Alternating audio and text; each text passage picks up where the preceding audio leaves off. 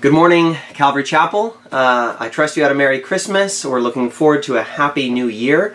Um, and as you know, if you've attended our church for any length of time, uh, for us, uh, the Christmas season, the Advent season, uh, inevitably leads into a prayer season. We, we set aside a week of the year, uh, ending one year and beginning another, with a, a series of prayer meetings, a week of prayer meetings.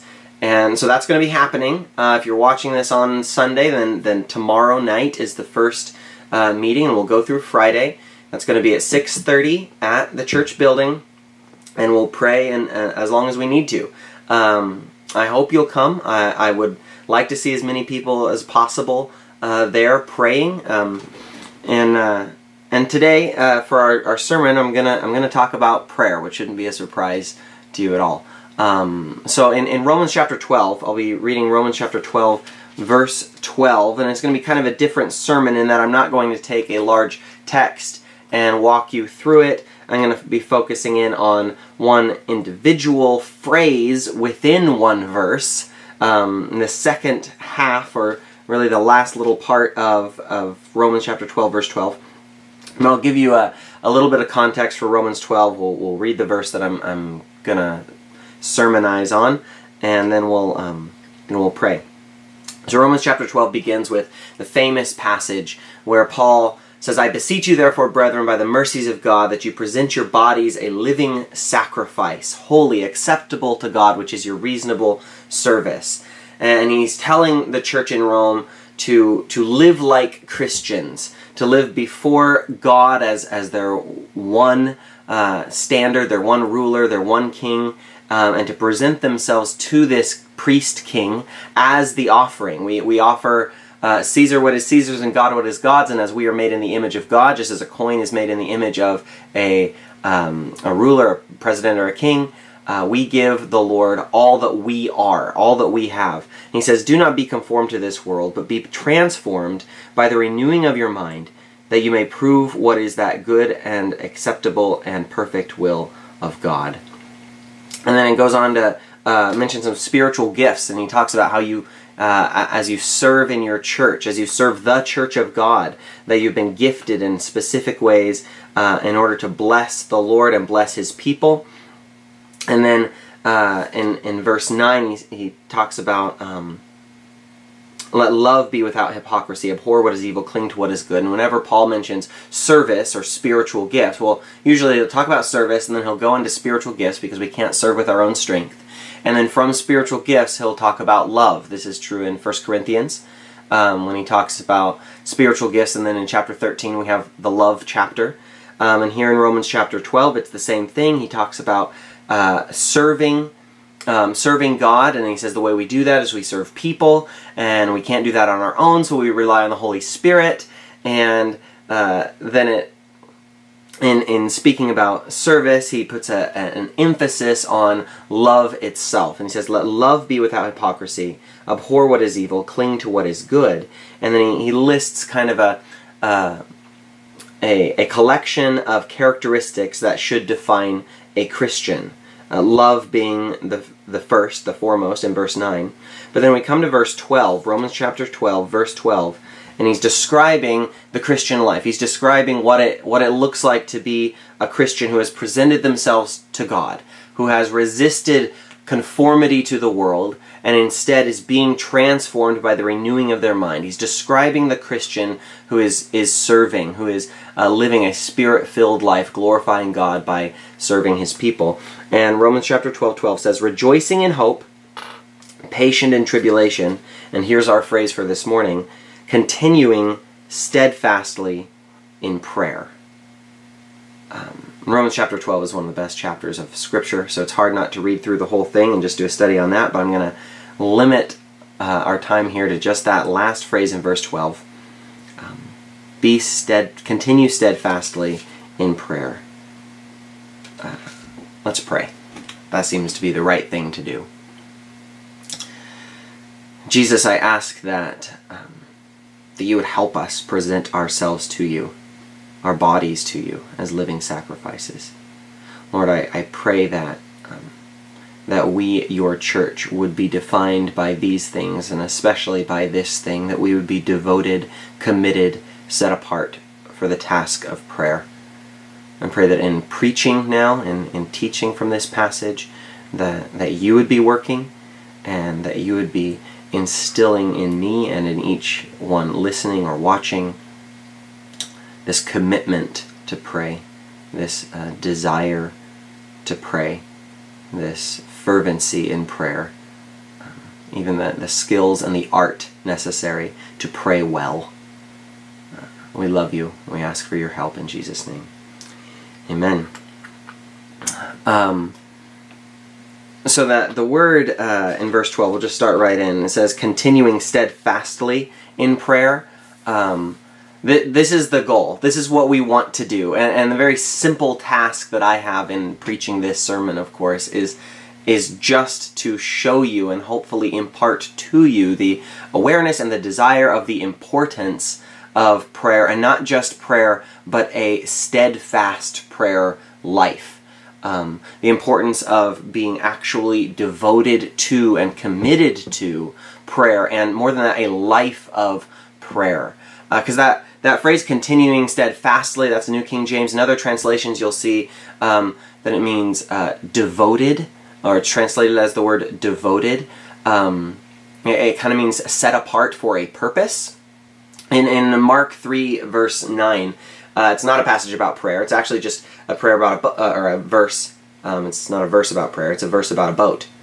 And uh, when Jesus is teaching the crowds, and, and Mark three nine, he, he says, "Have a boat ready." And so the boat was set aside for the purpose that Jesus would get into the boat and back away from the shore and then preach from there, or it'd be his, his escape route, quite literally. Have the boat ready. And the word ready um, is actually the same word for devoted or, or continuing steadfastly, interestingly enough. Um, it was set apart, the boat was set apart for a specific purpose. And we, we talk about being set apart, of course. Um, we talk about uh, being sanctified, being consecrated as believers, as Christians. We believe that, that Christ has saved us from certain things and he has saved us to certain things and, and those things that He has saved you to are what you are what you've been set apart for, um, and these are things that you are to be devoted to. Um, and God tells, uh, or through Moses in Deuteronomy 14:2 to Israel, He says, "You have been set apart as holy." And we, we believe that's true of God's people in Old and New Testaments. They have been set apart as holy. Uh, Psalm 4, verse 3 says, The Lord set apart the godly for himself. You've been set apart. And and usually we think of of that that terminology, that kind of phrase, set apart or sanctified or consecrated. Um, these things, we, we think of them in moral terms, like you've been saved from doing bad things. And so if that's your entire definition of that phrase, then your imagination kind of stops at just sitting still. It's like if you don't touch the bad things, do not speak, or do not touch, do not taste, do not handle. If you don't do the bad things, then that means you are set apart. Good for you. Way to be holy. And, and that's definitely not the whole story. Uh, if you have been set apart, you've been set apart for a purpose, for a, a job, to for a, a specific task at hand. Um, you know, it's not every Sunday that that you hear the pastor compare you to the boat. Uh, the boat's usually not the hero of the story, but in Mark three, when when Jesus says, "Have a boat ready, have it set apart for me, so that I can use it when I need it," that is a, a really good picture of what He has done for His people. He has set you apart for a purpose to be used. Now you are more than a boat. And don't say I never said anything nice about you. You are more than a boat. Boats just sit there. Uh, but you have been set apart for a higher purpose to actively involve yourself in a job that you have been given. Now, in, in the New Testament, um, it's, it's fun sometimes to go and see, um, if you're looking at a specific word or phrase in Scripture, um, it's more than fun, it's important, to see where that word is used elsewhere in the New Testament. Um, this helps you interpret a passage correctly, because if you think it means one thing, but then everywhere else it's used in the scripture it means something else, you might want to question your initial interpretation. So you look at this word continuing steadfastly or devoted, it's just one word in Greek, and you look at um, this in the New Testament, and five out of ten times it refers to prayer. It's about people being devoted to prayer. Um, and and this is uh, I'll, I'll, just read you um, four of those actually. In, in Acts chapter one verse fourteen, this is after the ascension of Jesus, while the disciples were waiting in Jerusalem for the outpouring of the Holy Spirit, and it says these all the disciples, these all with one mind were continuing continually devoting themselves to prayer, along with the women and Mary, the mother of Jesus, and with his brothers. Acts chapter 2, verse 42 of the early converts in Jerusalem. This is after the, the first great sermon that Peter preached, and thousands are saved. The church is born on Pentecost. And says they were continually devoting themselves to the apostles' teaching and to fellowship and to the breaking of bread and to prayer.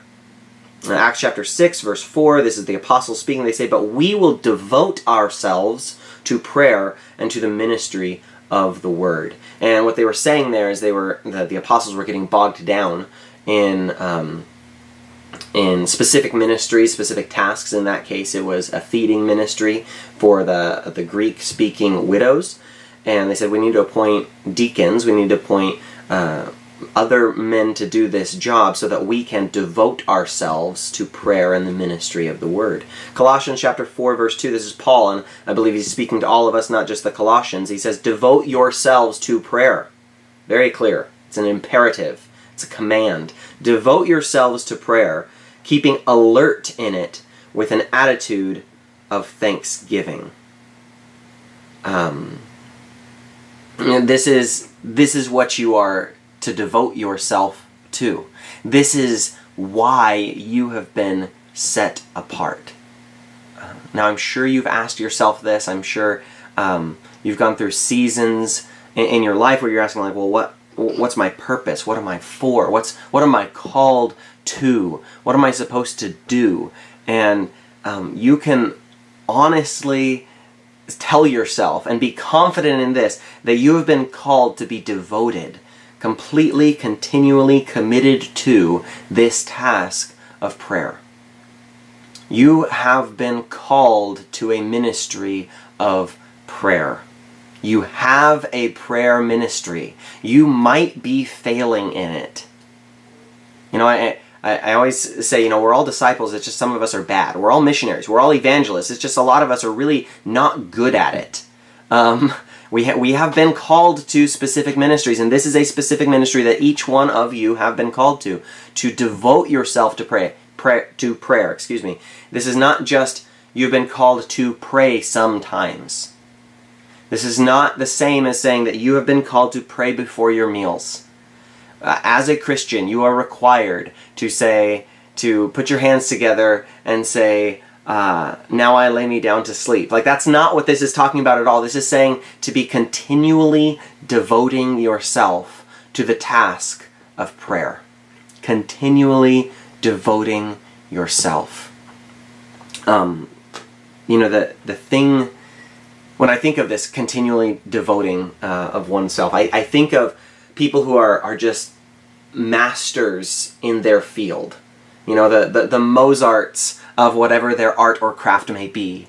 And it's been, uh, you know, famously theorized without a whole lot of scientific backing that uh, 10,000 hours at, at, spent at a thing makes you an expert in that thing.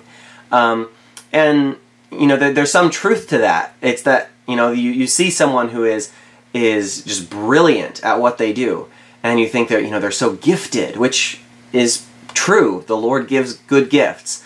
Um, but what's more often than not the case is that person is good at what they do because they have spent an abundance of time on that thing. And not all of that time was at the expert quality, if you know what I mean. Now, that the, when we're told to devote ourselves or continually devote ourselves to prayer, well, what I see there is you put yourself in a process, in a school of becoming an expert in this art of prayer Just as an artist would spend hours and hours and days and days and months and months, years and years at their craft, you are called to devote yourself to this craft, this inexhaustible uh, art of prayer. So we we see that we're to be de- devoted and set apart for this thing. And and you know, Paul says in the Romans passage, continue steadfastly in prayer. And he, we read in First Thessalonians where he says, you know, pray without ceasing. And we always kind of scratch our heads at that and say, you know, did he mean that literally? Does that mean every single minute that we're praying? Well, certainly not with words. We can only have so many tracks of language going at a, at, the, at a time in your mind. Uh, when you're talking to someone else, you're not talking to God at the same time. Um, so it doesn't mean to constantly be saying a word necessarily. Um, but I think we, we understand this pray without ceasing idea more when we look at what Paul is saying in Romans 12, where he says, continue steadfastly or be devoted to prayer. Um, you know, to be a, a devoted, say, employee at your work um, to be a devoted employee does not mean you sleep at, at, work. It does not mean that you are there all the time. Um, to be a devoted spouse, a devoted husband, a devoted wife, uh, that doesn't mean that you're actually with your spouse 24-7 you go to work you go to into different rooms of the house you're not always there but you have a pattern a, a consistent faithfulness in that relationship that, that really defines that relationship. Um, to continue steadfastly in something means faithfulness. And to continue steadfastly in prayer, I believe, means to develop a consistent pattern of fervent prayer. To be a disciple is to be a person who prays. And I, and I want to be clear that it's not just the, you know, oh help prayers. It's not just the prayers when there's an emergency, and it's not just the Lord bless this food to our bodies prayer. It, it, it's a developed skill of prayer in season and out. Um, now I'm going to talk about um, different kinds of prayer just briefly at the end later on.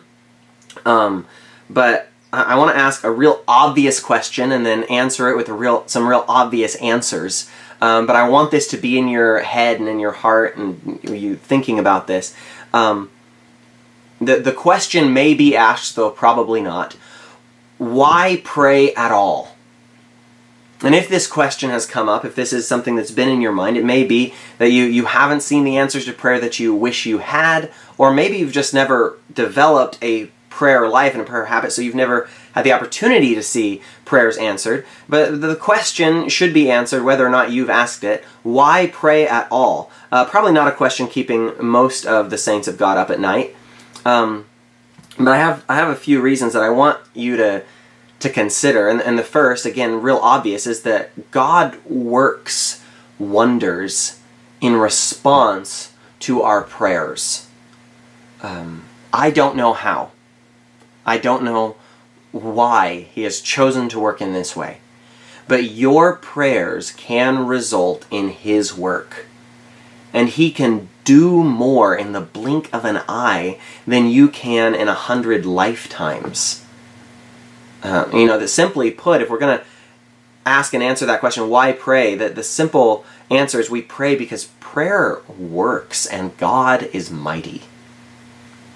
Now, this is this is a real reason why I'm asking you, I am asking you to come to our prayer meetings this week um, because I believe that prayer works and God does amazing things in response to simple prayers, small prayers, and long prayers, and and the wrestling prayers and all the kinds of prayers, but God responds in those ways and shows himself strong on behalf of the hearts that are loyal to him.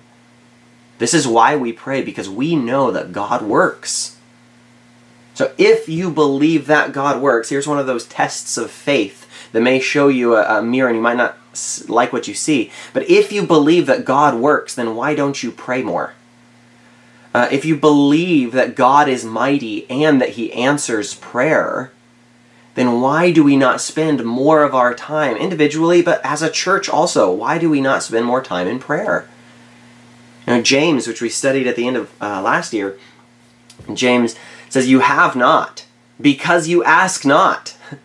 That's a really, really simple formula. And there are things that you have not simply because you have not put in the, the time, the effort, or just the simple decision to offer a simple prayer to the Lord from whom all blessings flow.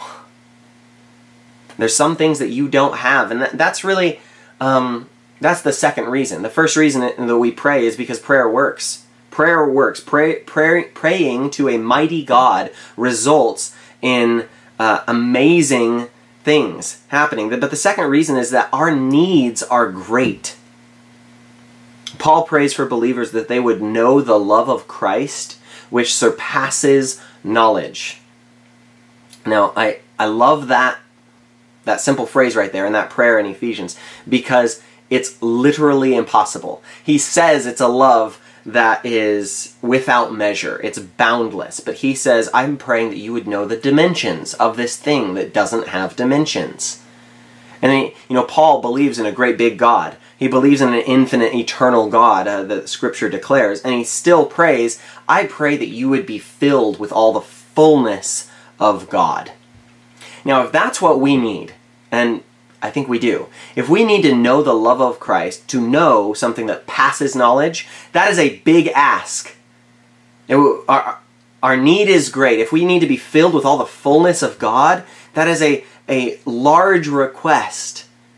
Um, Paul, a missionary and a church leader, he asked for prayer um, missionaries and pastors need you to pray for them. Their needs are great.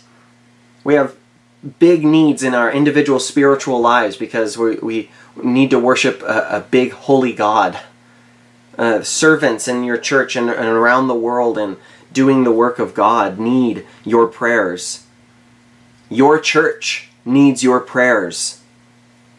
Um, we, we have the, the sick um, people struggling with various issues. There's um, simply uh, just a sadness um, that exists in, in people in our church, and, and a lot of people that you know, um, maybe this year more than normal. And they need you to pray. If you believe that God is a mighty God who works wonders and He answers prayer, and you have been set aside, you have been devoted, God has taken you and set you apart for the purpose of praying, then you need to pray for these great needs. Now, outside of our church, outside of just the community of believers, the world needs your prayers. It is hurt. Your neighbors, unbelievers in your family need your prayers. You have been called and set apart for the purpose of prayer, to devote yourself continually to prayer for these needs. World leaders, community leaders, Paul says that you know, um, we ought to pray for the governing authorities. And he gives the reason too. He says, so that we can live peaceably, so that we, the church, can have a measure of peace and freedom to worship. For that reason, we pray for our world leaders who are under an immense amount of stress, who are facing challenges that you aren't. And we pray for them. We lift them up and pray for them.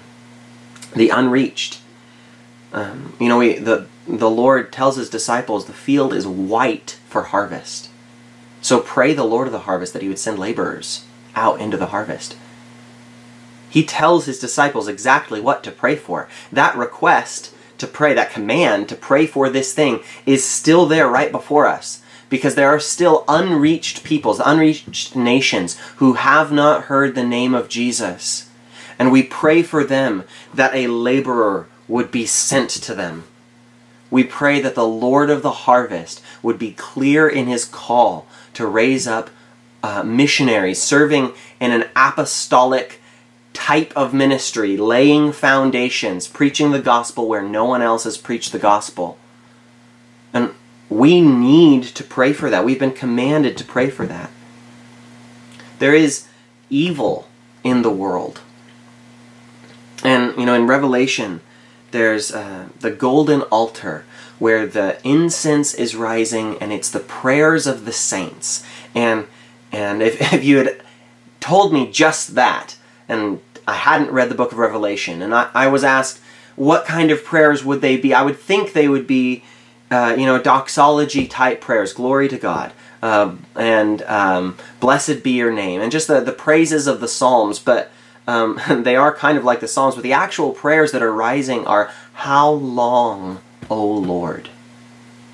The actual prayers that are rising up on the golden altar in heaven, the ones that we have transcribed for us by the Apostle John, are prayers struggling with the evil of the world.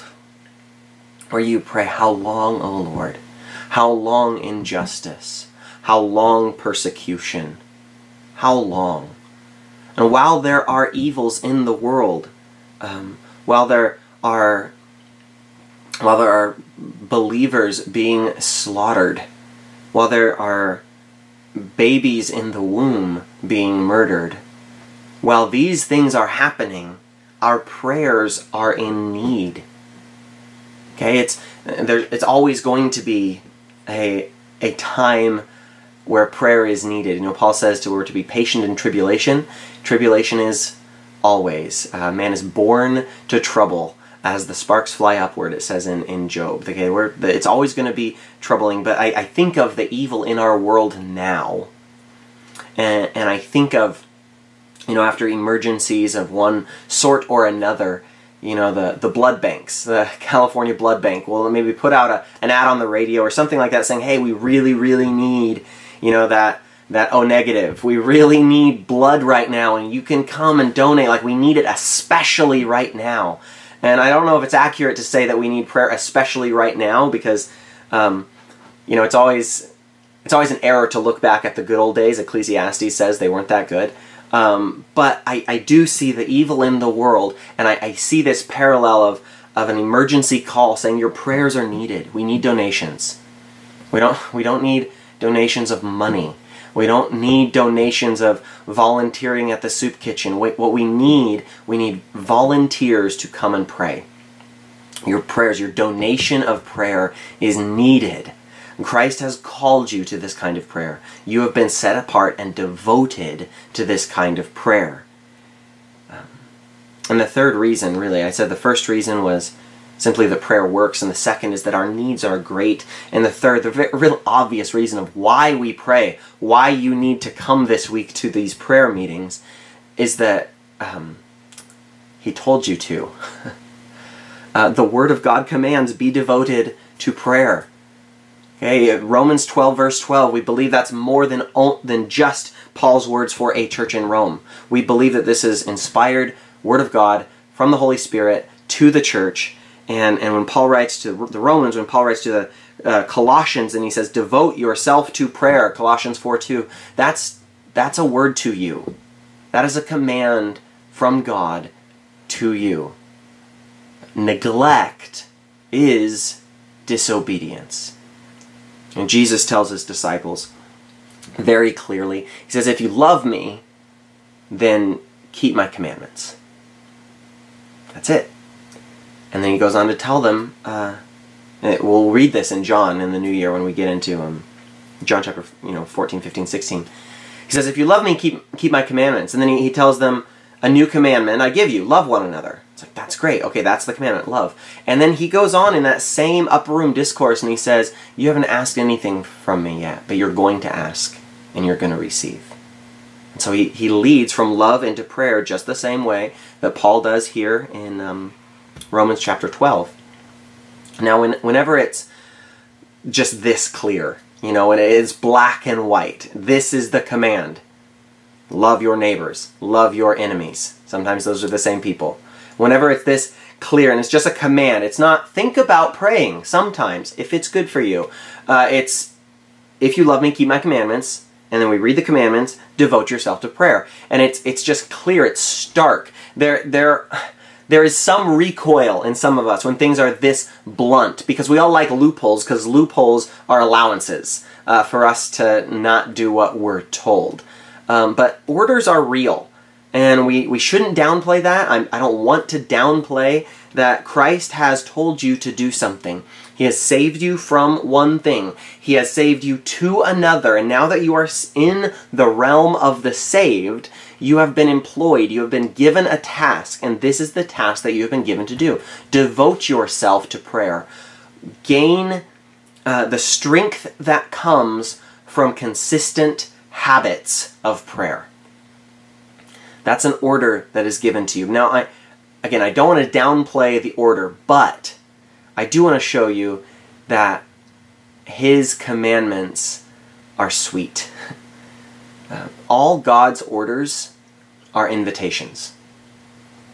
I, I, think this is true of whenever He orders His people to something, um, it, it's an invitation.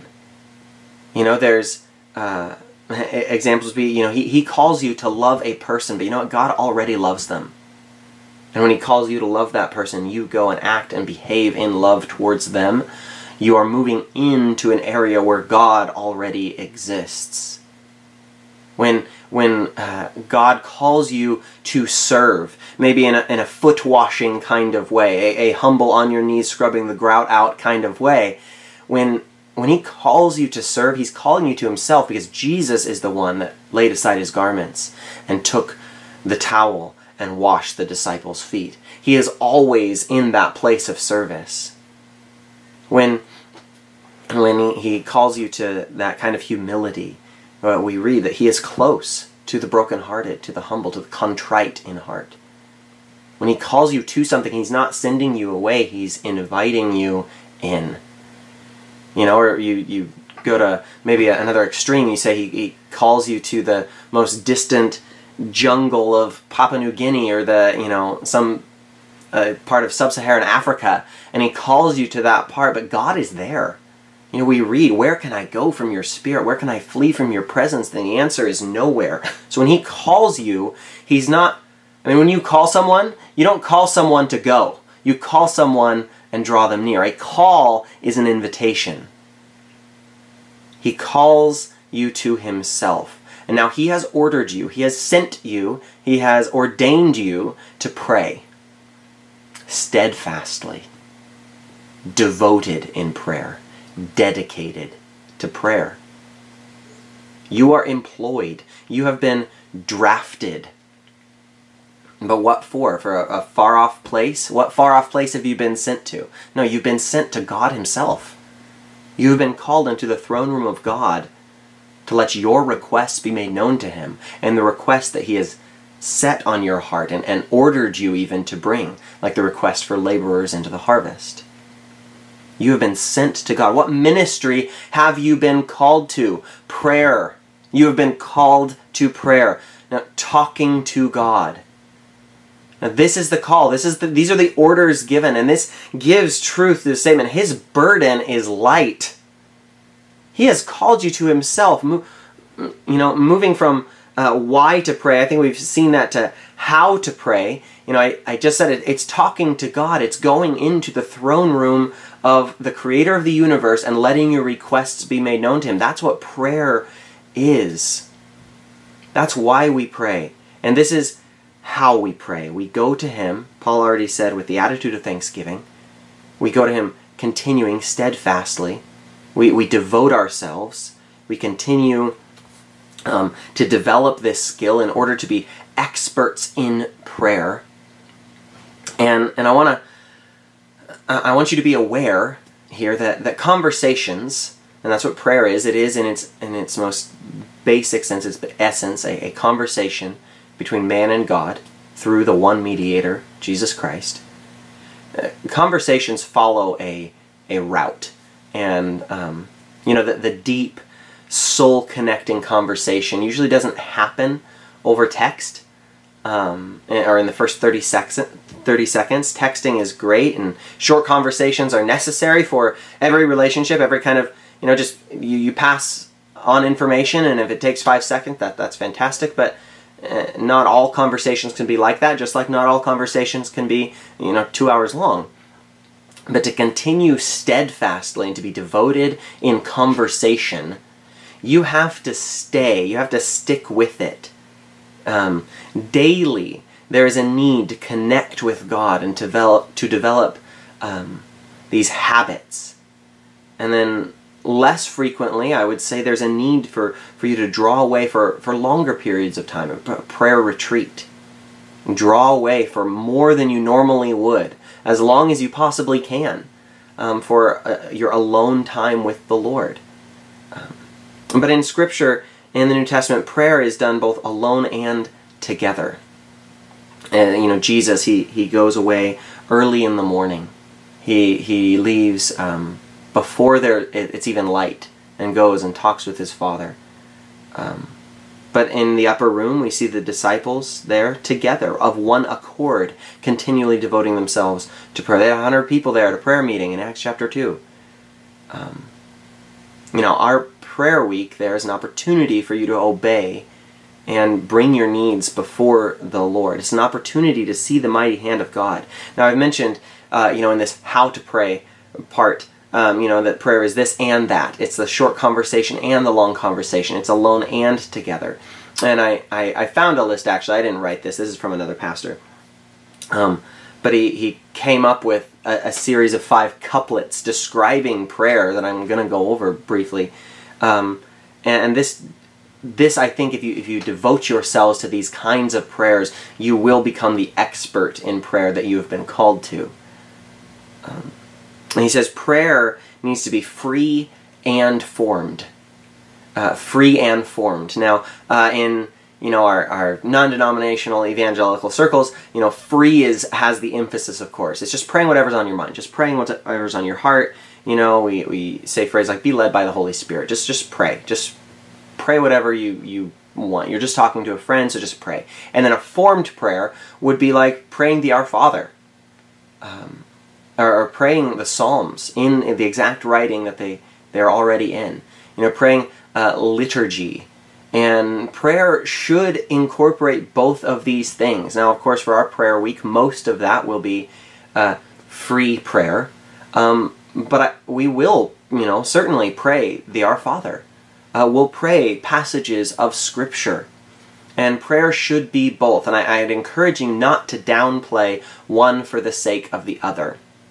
And do not assume that just because you are reading or reciting a prayer, that it is somehow less authentic. Um, so, so we, we want to incorporate both of those things, praying, uh, you know, the words of, of Scripture, those, uh, the liturgy of the Psalms, and then praying freely as well. We also pray alone and assembled. That's the next couplet. We pray alone and assembled. Jesus says this is how you pray. You go alone in your closet. So that's a that's a very serious directive from our commander in chief. We go alone into a closet. No one hears you, no one sees you. You're not praying out loud, you're not praying making a big show of it, okay? Pray alone. That's good. And I think that's probably the, the, the most necessary type of prayer, as it is the kind that is uh, ordered uh, by Christ. Pray alone in your closet, but then also we pray assembled. And we see that the apostles in Acts chapter 1, um, Acts chapter 2, the apostles came together to devote themselves to prayer. And many times, most of the time in the New Testament, we see the church assemble together to pray together. Um, now, again, the day to day, have a habit of prayer.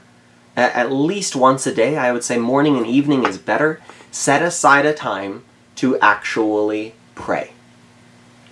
And then, when the opportunity is there, assemble with others to pray. Perhaps you have a, a prayer partner, or there's one person that prays with you regularly, or a small group. I, I'm delighted uh, to know that there are several small prayer groups in our church. Um, and this is an opportunity this week to assemble together for the purpose of prayer. Um, next, uh, the next couplet there's free, informed, alone, and assembled, uh, desperate, and delighted. And, and this is one of my favorites because whatever your emotional state is, uh, you know, a couple days after Christmas now, whatever the emotional state or the uh, psychological state uh, of your family is right now, you are ripe for prayer. Um, there is a lie that we tell ourselves or or that we're conditioned to somehow. That is the idea. It's like, well, I don't feel like praying now. I don't think I'd be good at it now because I'm really grumpy. Um, it's like, no, no, no. It, you're at the perfect spot to pray right now. To pray honest prayers before the Lord. Um, or what may be worse is, well, everything's fine right now. I'm having a great time. I don't need to pray because my life is fine. You know, I'm not suffering. When, when something bad happens, then I'll pray, oh help, oh help, oh help, oh help. Um, but now I don't I don't need to do that. But that that's wrong. There's the season for prayer is now. You know, we pray in season and out of season, but the, the truth is it's always in season. So desperate or delighted, either way, if you are if you have an awareness of your needs, if you are are struggling uh, just to get keep your head above water, then it's time for you to pray. And if everything is great, and you know this this was just a fantastic season in your life, and everything's fine, and you enjoy your family, you enjoy your job, and church is cool, and you're growing in the Lord, or whatever, it's time to pray. Either way, it's time to pray, and you know what? It's time to pray together. Because when Paul says you mourn with those who mourn and rejoice with those who rejoice, that means that you, no matter what you're feeling, you are with people who are mourning or rejoicing. Maybe even if you're not. And you engage with them in their prayers. And again, we have an opportunity to do that this week. Uh, the, the next couplet there is explosive and extended. Explosive and extended. Um, explosive prayers would just be that you think about it in the back of your mind, you're like, oh, you know, God bless so and so, and you know, I haven't thought about them. Maybe I should call them sometime, but just just bless them. And then you go back to paying for your groceries, you know, because that's when you thought about it and thought about praying. And so there's those little like you know, five second prayers that you just send up and, and pray, you know, silently in the in the middle of a conversation. Even you just pray. That's good. Develop those habits, but there's also a need for these extended times of prayer or praying for something, um, you know, not for seconds, but rather minutes or hours, and then setting aside that time for days and weeks, and praying and praying and praying. My favorite example of a prayer like this is in Nehemiah, which we're actually going to be going through in our prayer week. We're going to read through Ezra and Nehemiah this week with some um, brief comments along our way and use that as kind of an outline for our time of prayer. Um, but in, in Nehemiah, you know, after Nehemiah hears from his brother that the gates of Jerusalem are burned and destroyed, he begins praying. And it mentions the calendar date of when he started praying. And then it is a hundred days later when he comes before the king uh, and he doesn't look happy, and the king is worried, and then he's worried because the king noticed he wasn't happy. And the king said, Why why are you looking like that? What's wrong? What's wrong, Nehemiah? And then it says, And then I prayed to the Lord my God. So that's just like one of those arrow prayers that you just send out. That's an explosive prayer. He is aware of the need and so he prays. But you can pray a mighty, mighty one second prayer if you've been praying about that thing for a hundred days. So these two types of prayer aid each other, assist each other. There's explosive and extended. And then um, in the same way, it's really almost the same the same thing, but it's slightly different. Is spontaneous and scheduled, um, and you know you the scheduled prayer is really the the different kind of thing. You know, you just because you have to mark it on your calendar and say, you know, hold all my calls, I'm busy for the next 15 minutes, that doesn't make your prayer any less, you know, spiritual. Um, these habits, these rigid habits, are what make experts in their craft. And I know um, that most of us would like to be just naturally good at things immediately, um, but you don't get naturally good at things. That's not the way it works. And to be a person who is an expert in prayer, you have to practice. You have to practice. Just if you were taking uh, piano lessons, you know, and you'd walk past the piano and maybe play something, that's fine. But that's not going to make you an expert at that instrument. You have to set aside time. And you know what? You have to set aside a lot of time to sit down and not do anything else and only dedicate yourself to your craft. And what we have this week from 6.30 till whenever, um, Monday through Friday, though we'll start a little bit later uh, on New Year's Eve. We'll probably uh, start an hour or so later, but you'll just have to come to see what time we're actually going to start. Um, you have an opportunity to schedule a time, to set aside a time, to devote yourself to extended times of assembled prayer. And we have an opportunity to see the mighty hand of God work on our behalf, on behalf of our church, our community, uh, the lost in our families and our community. We have an opportunity to see the prayers of a simple, small church in North Fork have effects that ripple through nations. And so I, am inviting you, um, I'm, I'm telling you to come, and I'm letting you know that I'm praying for our church that we would develop in this skill, this art, this ministry of prayer. Not only that we would be good at praying now and then, but that we would be able to be rejoicing in hope, patient in tribulation, and continuing steadfastly in prayer. Let's pray now. Jesus, this is what we're asking for. We're asking for your Holy Spirit's aid. Um, when even when we don't know how to pray for as we ought, you you pray with us, you pray for us. With groanings that cannot be uttered. God, I pray that you would help our church pray well. That you would assist us uh, in our attempt um, to, to draw near to you, to, to come to you where you have called us. God, let us not neglect this ministry, uh, but instead let us be strong in prayer. Let us be humble in prayer.